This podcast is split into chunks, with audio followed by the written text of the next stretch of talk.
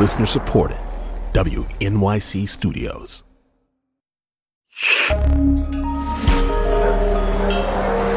Listener supported. WNYC Studios. Thanks so much for listening to this special feed, The Sound of Pride Stonewall F50. I'm Kathy Tu, co host of Nancy. If you like what you hear, you can find more coverage from WNYC by visiting wnyc.org slash stonewall50. And if you love these episodes as much as we do, we encourage you to subscribe to all of these great podcasts and share your favorites with your friends. Okay, Tobin, what's up next? Up next, an episode of the New Yorker Radio Hour. From One World Trade Center in Manhattan, this is the New Yorker Radio Hour, a co production of The New Yorker and WNYC Studios. Alrighty, so how many of you know what a drag queen is? Oh, good. I see some hands. Any guesses for those of you who don't? What is, what is a drag queen? It's when people dress up. Exactly. What is your name? Rufus. Rufus. Everybody say hi, Rufus. Hi, Rufus. So Rufus is exactly right. It's like dress up. Who likes to play dress up here? It's lunchtime on a Saturday, and we're at the Brooklyn Public Library. There's maybe 60 kids here with their parents, and they're here for an event that's called the Drag Queen Story Hour, which is exactly what it sounds like. Uh, my name is Cholula Lemon. I'm a New York City drag queen. I'm wearing a blush rose colored lace dress with a tie. And I have my signature stacks of bangles and my big earrings and my big hair. so we're gonna do one more book. This one's this one's a really good book. It's called It's Okay to Be Different. It's okay to be missing a tooth, right? Or two or three. How many of you are missing teeth? I, have. I lost two. Would you believe that all of these are fake? it's okay to have a different nose. What do we see? Uh, you know, a, a lot of our naysayers think that we're indoctrinating kids with LGBTQ views, but that's not it at all. We're just celebrating life and celebrating that nowhere does it state that you can't play with all the colors in the crayon box. The mouth on the drag queen goes blah blah blah blah blah blah. Blah blah blah. The mouth on the drag queen goes blah blah. What a distance we've come. 50 years ago this month, a man was arrested for dressing in drag during a police raid on the Stonewall Inn, a bar in Greenwich Village in Manhattan. He and some other gay and lesbian customers resisted arrests, which led to a scuffle, which grew into a riot, which led to demonstrations that lasted for days. The event that we now just call Stonewall marked the beginning of the movement for LGBTQ rights.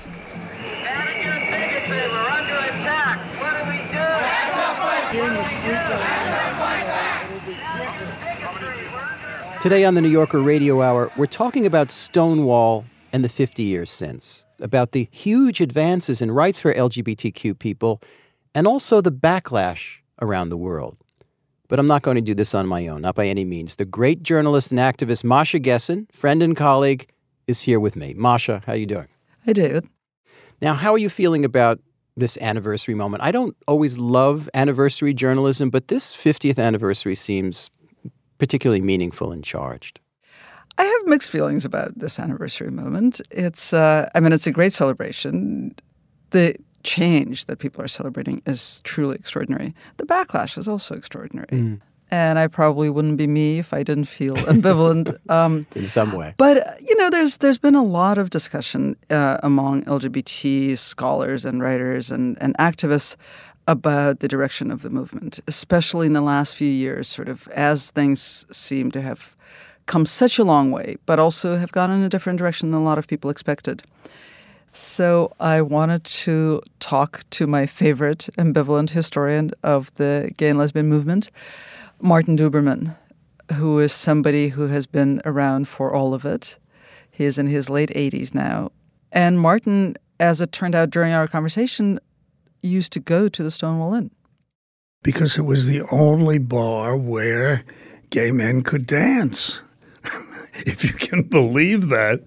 Uh, run by the mafia. Everyone who was a patron there knew that if the lights went on surrounding the small dance area, you instantly stopped what you were doing. Because the 6th Precinct would come storming through, throwing people against the wall, asking for ID. There was then a law in New York State, I believe, uh, you had to be wearing three pieces of clothing appropriate to your gender. Can you imagine trying to define that today? and all of this is happening in the context of great social foment, right? Oh, absolutely. Black is Beautiful more or less began the across the board rebellions that we we saw throughout the decade. The feminist movement, Martin Luther King was assassinated. I mean, it, it was a time of uh, enormous uh, confrontation with authority. Right. That really was a time of social change happening on so many levels. It was. And I think we have to think of the gay and lesbian movement certainly in that context, which I think is sometimes sometimes we forget. And also remember within living memory, within your lifetime and mine, it was basically illegal to be gay. Martin told me about how the police used to entrap gay men on Fire Island, a popular gay holiday spot near here. In the old days when we went out there, and th- th- this goes back to the late 50s, early 60s, we used to be very careful because the cruising areas were the, the boardwalks. And what the police would do across the way in Sayville, Long Island, was they, they would send over the young, hot plainclothesmen and they would do the approaching on the boardwalk uh, to a gay guy who was out cruising. And given how gorgeous the plainclothesman was, the gay guy would respond. And the next thing he knew, he'd be handcuffed and he'd be taken down to the dock. And they would literally handcuff people to the flagpole, go back on the boardwalk, do the same routine five or six more times go back over to Sayville, and they would have a kangaroo court. Not only were you arrested, but your name was printed in your local newspaper. And very often in those years, you lost your apartment almost automatically. You lost your job. The very most basic civil rights were not available. Stonewall was the beginning of what we think of as the gay and lesbian movement, uh, a mythologized beginning, obviously not actually an accurate beginning. But that movement is still going on. Some of those rights we still don't have. And what were the initial aims of the movement?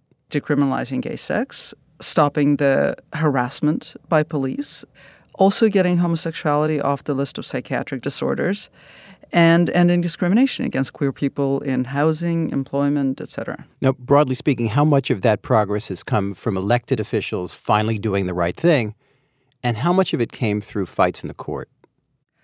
That's a great question. So, um, the marriage fight, which is something that actually began in this millennium, has largely proceeded through the courts. Discrimination protections are mostly legislative. And we've actually made a lot less progress on anti discrimination protections than on marriage. For example? For example, in half the states in this country, it is still legal to fire somebody for being gay um, it is legal to deny people public accommodations. So you get cases like the, the famous Colorado wedding cake uh, case where you can get married in Colorado, but you can also be denied a wedding cake. Now, let's talk about the impact of the AIDS crisis. I remember when ACT UP closed the FDA for a day, demanding earlier access to, to drugs. How much did the AIDS crisis actually affect the movement? I would say the AIDS crisis transformed the movement and, and the community. It's very hard to describe to people who are either not queer or younger than I am what it's like to have lived through a period when, you know, everyone I knew died. All all the men I knew died. But it also transformed the movement by making LGBT people perversely much more visible. It also brought gay and lesbian movements together.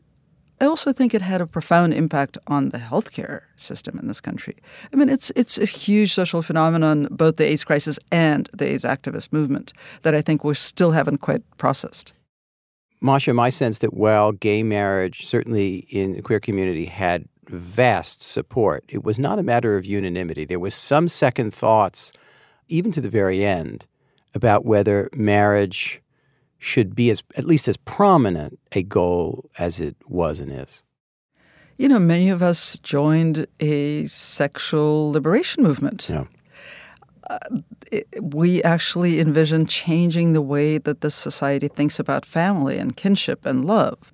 The marriage fight is, in a way, the opposite of that. It is conservative in some sense. It is. It is deeply conservative in a sense. It is. It, it is sort of buying the, the entire marriage paradigm and then asking to be included in it, and that's that's one of the reasons I actually wanted to talk to Martin Duberman because of his book "Has the Gay Movement Failed," in which he's pretty critical of what he sees as the movement's drift toward the political center. The whole thrust of the gay movement in the last 20 years at least uh, has been not only gay marriage, but uh, allowing gays to serve openly in the military, being allowed to kill, and being allowed to settle down into, you know, a monogamous suburban life, which really doesn't suit our needs or our values or our heritage. I mean, this is not who we are, or at least who we have been. No, we don't want that. If we're going to form you know, relationships of, of long duration, let's tailor them to what we've learned over many years of being outsiders. We've learned a lot about monogamy, gender fluidity. So Martin Duberman wants things to be a lot more radical. What does radical mean in this sense? Radical means actually, I, th- I would say, more intersectional more concerned with que- with other questions of equality, so economic justice, racism, ableism, sexism. Is it succeeding? Is it, or, or is that kind of, or is he a f- fringe voice in the overall community? He's not a fringe voice, um, but there is a kind of vice situation, uh, in, and this has been the case throughout the, the gay and lesbian movement, which is that the left has not particularly welcomed the queers how does that show itself? Because you saw in Black Lives Matter, you did see a lot of intersectional rhetoric, at least from the leadership of Black Lives Matter. Absolutely, but that's that's a fairly recent development, and it has a lot to do with the Black Lives Matter movement being founded basically by mm-hmm. a bunch of queer people, uh, uh, queer people of color. That's the sort of thing that Duberman is talking about, and I think dreams of. So we're also at a time where we're seeing a mounting legal challenge to some of the movement's gains. There's a case before the Supreme Court where the court will decide if laws against gender discrimination include or not sexual orientation or gender identity. Well, we've seen a lot, actually. We've seen the Trump administration uh, lift most of the protections that could be lifted um, by executive action. Um, and this is especially affected transgender people. In the military, for example. The transgender ban, ban in the military affects the greatest number of people. The military is the largest employer of transgender people in this country. It, um, the case that we're uh, that is in the Supreme Court now, a lot of LGBT lawyers are sort of waiting with dread to see what happens because there's very little reason to think it could work out well there's several employment discrimination cases that are sewn up together in this one uh, in this one case that's coming before the court. The well-founded fear is that it will essentially legalize or sanctify anti-gay discrimination um, for the foreseeable future. Right now, you have Pete Buttigieg running for the presidency, and certainly makes no secret of his his personal life, his sexual life. Um, does that have any effect on anything? Um, there was a great article, now I'm trying to remember where, about Pete Buttigieg being the heterosexual candidate without the wife. um, I mean, there's there's a there's a kind of perfect American narrative, you know, the veteran, the uh, the, the, the happily married, the religious, the, the religious. Um, for queers like me, it's a little cringeworthy. I think that for a lot of people, it's deeply meaningful, and I don't want to discount it. Um, I think for a lot of young people in this country, to see somebody like Buttigieg, unapologetic, articulate, beautiful, with his wonderful husband, being taken seriously, being so visible, it has to be hugely meaningful for a lot of people.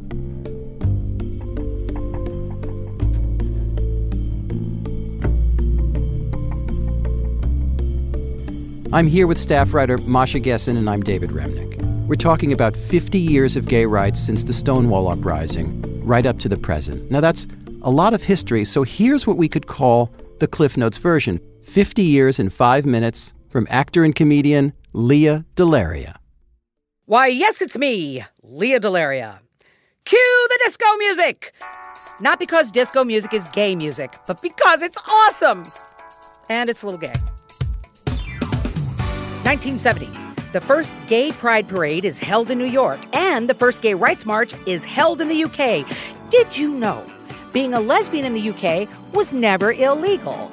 That is because Queen Victoria very famously said, There are no lesbians in the UK. Right.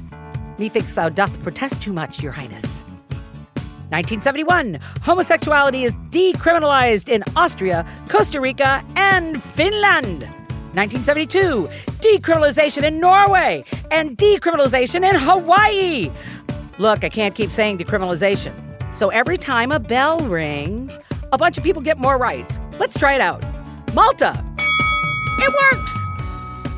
1974, Angela Morley becomes the first trans person nominated for an Academy Award. Also, Robert Grant founds American Christian Cause to oppose the gay agenda. Did we ever get around to voting on the gay agenda, kids? We're going to have one bad hair day off a year and a 12 minute dance version of the Star Spangled Banner. 1977, more dings! Croatia, Slovenia, Montenegro. I'm so glad I know how to pronounce Montenegro. I didn't see it coming. Harvey Milk is elected to the Board of Supervisors in San Francisco. In Sweden, where homosexuality is classified as a disease, a whole bunch of people calling gay to work. Again? What? Oh, yeah. Somewhere in here is the founding of the moral majority. And that means we don't have to promote homosexuality as an acceptable alternate lifestyle. It is not that, it's moral perversion. And our young All people- right, bring the music back. 1981, the European Court of Human Rights tells Northern Ireland to decriminalize. And Colombia. And oh man, cut the music. On June 5th, doctors record the first documented cases of HIV/AIDS. In the U.S., 234 people die from AIDS related illnesses in 1981. Globally, HIV/AIDS has killed 35 million people. All right, let's bring the music back. All right. No, I get it. That's a big one. Okay. Um we need some wins here. Let's see. Okay, look. The 80s weren't great, but there were wins, people. In Israel, Liechtenstein, Denmark starts legally recognizing gay relationships on our way to gay marriage. Okay, here we go. Bring it back. Bring it back. Bill Clinton gets elected president. Remember Democratic President Bill Clinton? The one who signed Don't Ask, Don't Tell into law? The one who signed the Defense of Marriage Act? No, we're not cutting the music for Bill Clinton. We're celebrating Romania instead! And the arrival of antiretroviral drugs! And Melissa Etheridge coming out! And Ellen coming out! Oh, also, a few years earlier, Lea DeLaria became the first openly gay comic to perform on American television. And it's great to be here because it's the 1990s and it's hip to be queer, and I'm a big dyke. Yes, you could see queer people on magazines and on TV. Mostly white, cisgendered, middle class queer people, but still. In 2000, the Netherlands straight up legalizes same sex marriage. Over the next 10 years, gay marriage becomes legal in Belgium, Spain, Canada, South Africa, Mexico, and finally, This morning, the Supreme Court recognized that the Constitution guarantees marriage equality. In 2016, Obama establishes the Stonewall National Monument, America's first official LGBTQ historic site. And a few months later, 49 people are killed in a gay club. We stand with the people of Orlando who have endured a terrible attack on their city. And then we had a presidential election. Votes. Uh, but the uh, transgender, the military is working on it now. They're doing the work. Uh, it's been a very difficult situation. And here we are, 2019, 50 years after Stonewall. We've come a long way, I guess. And I have to ask, what are y'all doing for Pride this year? Comedian, singer, and actress Lea DeLaria of Orange is the New Black and many other shows. This is the New Yorker Radio Hour. Back in a minute. I'm gonna be dancing topless on the Stonewall Pride float, drinking a whole lot of beer. I am what I am. I am my own. While some colleges ramped up police presence on campus, others responded to protests against Israel's war in Gaza by giving students a seat at the table. I'm Kai Wright, and on the next Notes from America, meet a young negotiator from Brown University. We'll explore what divestment actually means and how views of victory in this movement vary depending on where you sit. Listen wherever you get your podcasts.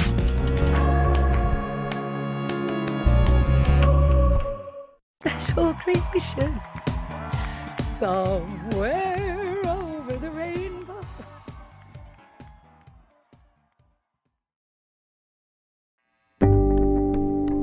This is the New Yorker Radio Hour. I'm David Remnick, here with Masha Gessen. We're talking about the Stonewall Uprising 50 years ago and the sweeping changes in how LGBTQ people live around the world. Take Ireland, for example, once a very conservative place. Ireland now has a gay prime minister. Irish voters recently approved gay marriage in a referendum, the first country to do so. Masha, you've reported on these issues, and you were in Ireland recently. I was but not to meet with Irish people. I went to talk to a refugee from a country that is not so hospitable to LGBT people. His name is Yevgeny Shtorn.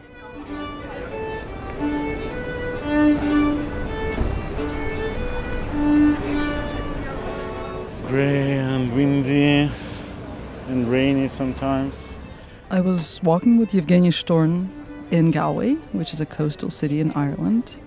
Um, this is early May, and um, I had first heard of Yevgeny a couple years ago when some friends let me know that he was looking for help trying to get out of Russia. Something horrible was happening to him. I got some more details later. Um, Zhenya, can you start by talking about how you ended up in Ireland? I think the story starts in St. Petersburg. No, the story starts in the Soviet Union in 1983 when I was born in Kazakh Soviet Socialist Republic. Yevgeny was born in Kazakhstan when it was still part of the Soviet Union. When he was a teenager, there was a recruiting push for young Russian speakers from Kazakhstan to go study in Russia, and he did. And that's also when he came out. I, I was practicing same sex in school with boys, but I wasn't gay man at that moment.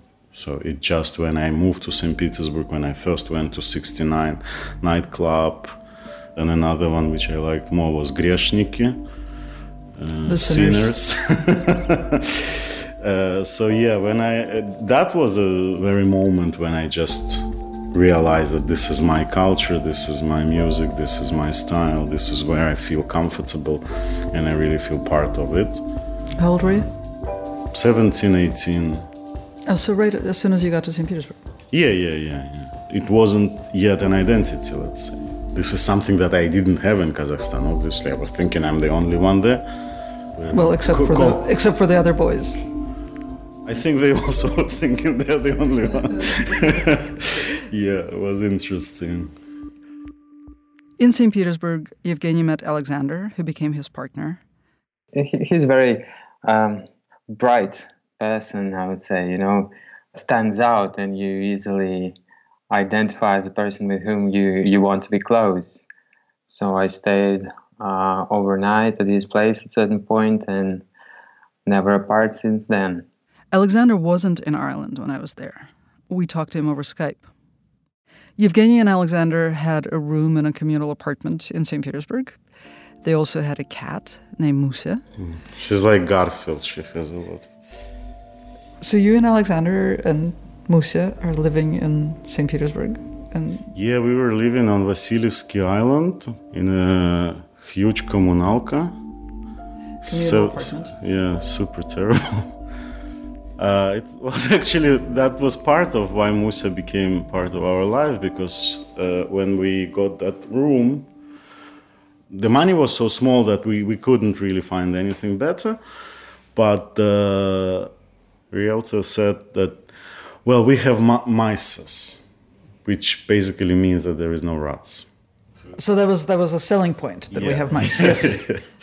yeah, if we have mice, we don't have rats. And we said, well, we, we, we, we will have a cat. and it was a funny story. You know, they have a good life in St. Petersburg. Alexandra got a PhD in sociology and started working at a nonprofit doing research on LGBT issues. This is in the mid 2000s when the gay movement in Russia is developing. It's not like Western Europe, but things are moving in the right direction. People are becoming more open, and there are more spaces appearing. They're not just like community spaces and bars, but there's research, uh, there are discussion groups, there are film festivals. Things are moving along. Well, we, we were living in a real in a real bubble, like you know the NGO world. No, no one judge you for being a same-sex couple. But there's some trouble with Yevgeny's papers back when he became a student, he applied for his Russian passport and got it easily. Ten years later, he's suddenly told that there was a problem. So Yevgeny went back to the embassy of Kazakhstan and they rescinded his citizenship as well. And suddenly he finds himself stateless. He doesn't have a passport and he doesn't have the ability to travel. It's just the kind of disabling status on an everyday level. Like every policeman who stops you and looks at your papers knows that something is wrong with you. If you want to check in in a hotel, huge issue every time they look at the papers of a stateless person and they don't understand what the status is, but they definitely know that it's officially bad. But Russia tells him he actually has a path to citizenship. He can stay in the country on a residency permit and apply for a passport in five years. He can't break any laws, and he's got to work. He gets a job at the same NGO as Alexander, the Center for Independent Social Research. Meanwhile, Russian politics is changing in a big way. In 2012, Vladimir Putin returns to the presidency after months of mass demonstrations. And Putin is immediately looking for a way to discredit the demonstrators. And LGBT people make the perfect scapegoat because we stand in for everything. We stand in for the West. We stand in for all the things that have changed in the last quarter century that make you uncomfortable. We also stand in for the promise of going back to an imaginary past without gay people. And of course, no Russian thinks that they've actually ever met a gay person in person. So that makes it really easy to create this image of the villainous queer people. First, St. Petersburg, and then the federal parliament pass a ban on what they call propaganda of homosexuality or propaganda of non traditional sexual relations. You can't have any positive or neutral coverage of LGBT issues in any kind of media. You can't have public demonstrations but the biggest purpose of this law is to signal that there are second class citizens in Russia outside the protection of the law. That means that hate crimes skyrocket. And Yevgeny actually decided to go back to school, and his subject of study is hate crimes against LGBT people. I was analyzing the court decisions on the murders of gay men how people were killed in Russia. And usually, like it's normal situation where two people are drinking, and then one of them is declaring or proposing. There's drinking. It seems like there's going to be sex, and instead there's a murder. Basically, the homophobia is in a very private spaces, and this is, was my main finding. Yevgeny's finding was in direct contradiction to the state's message, which was essentially you can do whatever you want in the privacy of your own homes, we just don't want you corrupting our children. In fact, violence was coming to people's homes. So while Putin is cracking down on LGBT people, the other attack is on NGOs. The Foreign Agents Law requires NGOs that get foreign funding to submit to special reporting requirements. The whole thing is designed to paralyze their work and also to designate them as pariahs. And the center where Alexander and Yevgeny work ends up on the list. So here's Yevgeny, a stateless person working for a foreign agent NGO and studying LGBT issues And he goes and applies for his Russian passport. I got a phone call. Евгений Михайлович, здравствуйте, здравствуйте. Я звоню из миграционной службы. Calling from the migration service. From the migration service. We are working with your application on citizenship. I said, what is wrong with it? No, no, no, everything is okay. We just uh, would have to discuss it with you personally. Could you please come tomorrow at 10 a.m.? The man on the phone gave him an address, his name, and a phone number. But when he arrived the next day, that migration office was closed. Yevgeny called the number, and the man came down to meet him.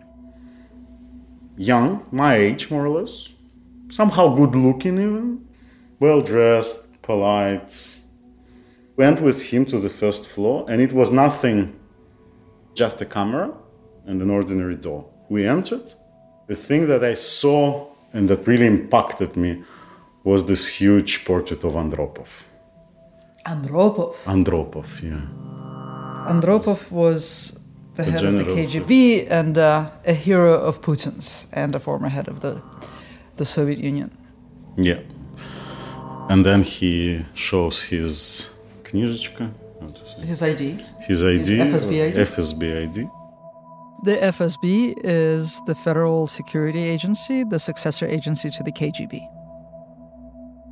As soon as Yevgeny saw the FSB ID, he knew he wasn't there to talk about a passport. The conversation with the agent lasted two hours. They talked about his master's thesis and about the murders of gay men and the work of the center. What was terrifying is mostly he was naming some people that I won't name here. He was particularly interested in certain individuals, foreigners. He, want, he wanted you to talk about them. Yeah. The man wanted Yevgeny to agree to be an informant. Basically, his main attitude was very polite, but in a kind of very subtle, very tender way, he mentioned the law on espionage and the law of the traitor of motherland. The prison sentences are essentially life in prison. Yeah, basically, if like my my main goal was to at least get out of there, but also not to damage other people. At the end of the interview, the FSB agent asked if they could talk again. Yevgeny said sure, basically anything to get out of there. He gets out of there, called Alexander, said everything is okay. And as soon as they got home, Yevgeny wrote on a piece of paper FSB.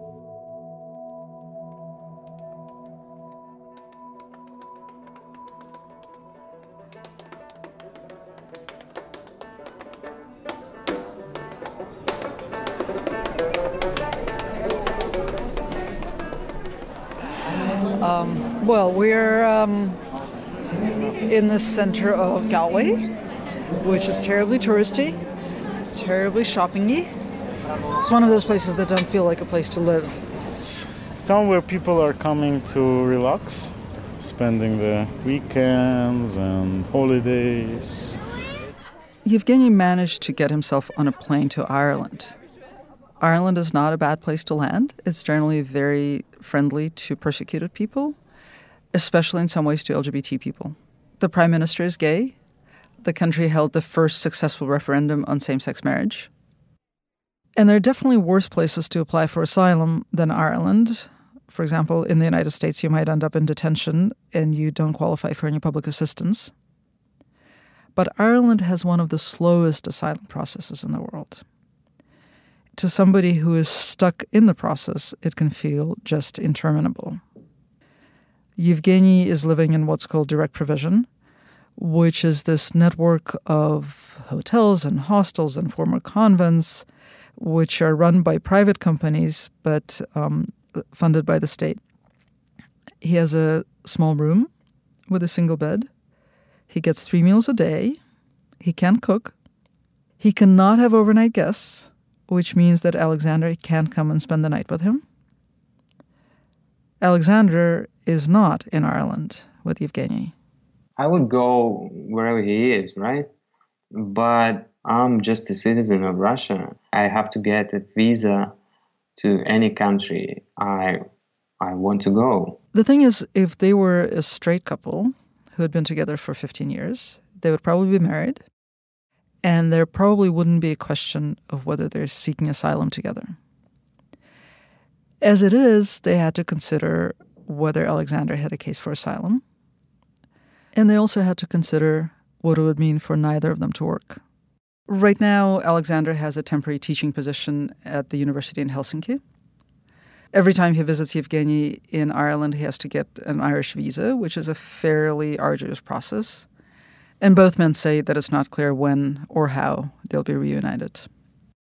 It's been more than a year, and so we both are waiting and waiting and waiting. And you want someone who's been with you 15 years right beside you, and you cannot have it and we don't know what future is bringing us. I just can't visualize the future. I can't see it. What What do you think is preventing you from imagining the future?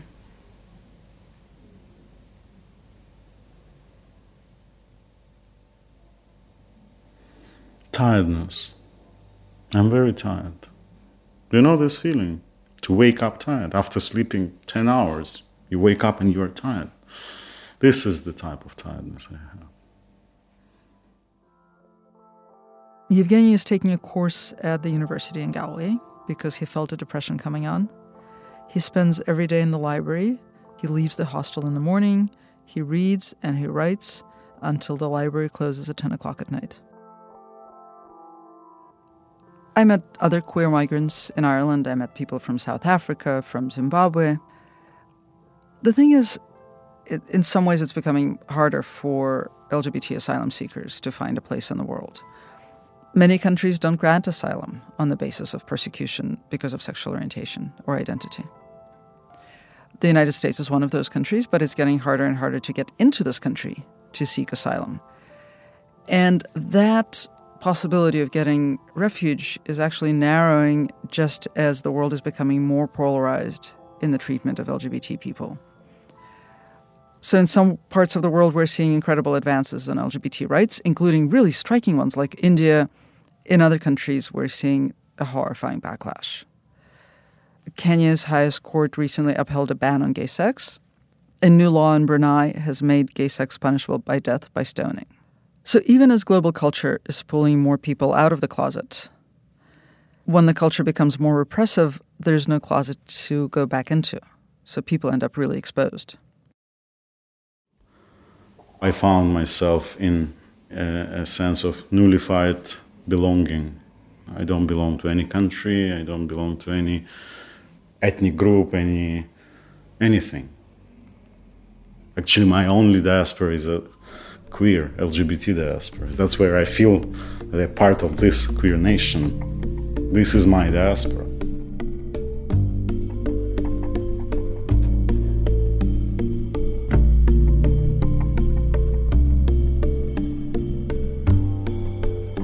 That's Masha Gessen in Galway, Ireland, with Yevgeny Shtorn. This is the New Yorker Radio Hour. Stick around.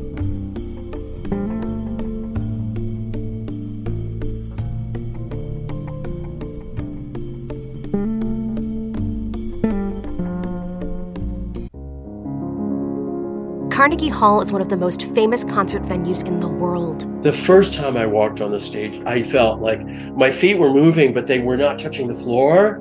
Join us for If This Hall Could Talk, a new podcast that explores the history of this iconic landmark through the unique items in its archives. I'm your host, Jessica Vosk, and together we'll explore how the past shaped the culture we live in today. Listen to If This Hall Could Talk wherever you get podcasts.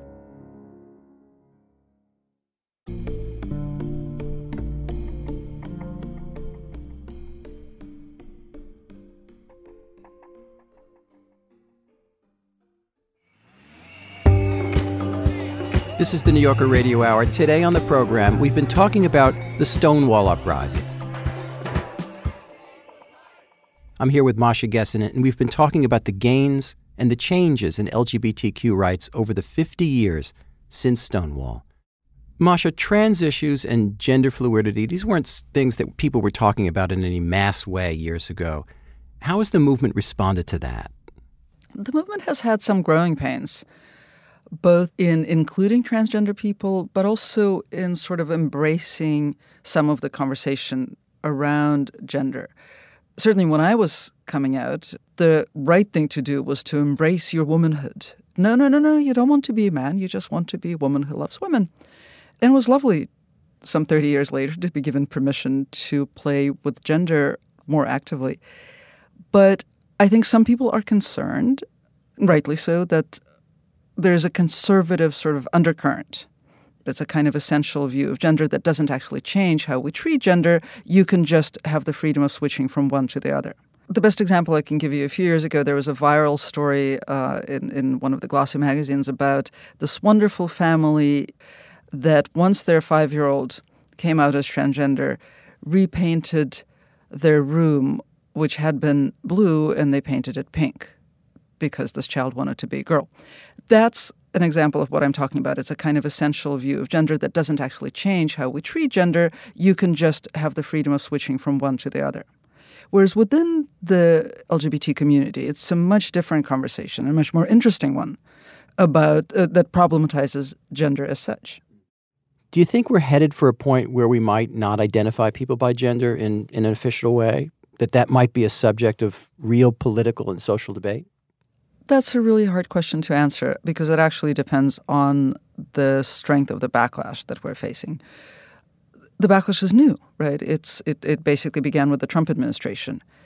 At this point, the movement, I think, hasn't quite figured out whether we're entirely on the defensive or whether there's actually there's actually a positive agenda. So in a way, Stonewall, the new Stonewall for this has not yet happened. Well, Stonewall was started, as we used to say when I was younger, by drag queens, and now we say by transgender women of color. uh, Stonewall was very much a battle about gender. We heard Martin Duberman say earlier that one of the pretexts used for raiding Stonewall was that people weren't wearing gender appropriate clothing. For many years, the gender aspect was sort of on the back burner, but it's very much a part of Stonewall. Which means that Stonewall will reverberate with meaning for years to come and with many more political battles to come, I would think. I think that's right. Masha Gessen is a staff writer at The New Yorker and the author of The Future is History and other books. I'm David Remnick, and I want to thank you for listening to The New Yorker Radio Hour this week. Have a great week.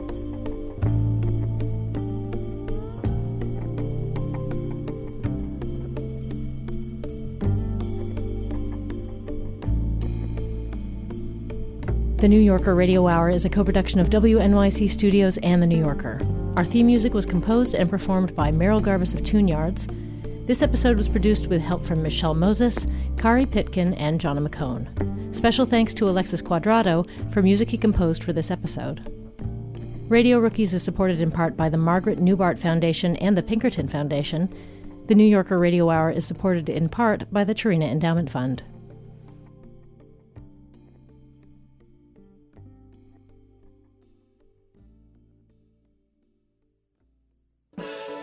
Thanks so much for listening to this special feed, The Sound of Pride Stonewall at 50.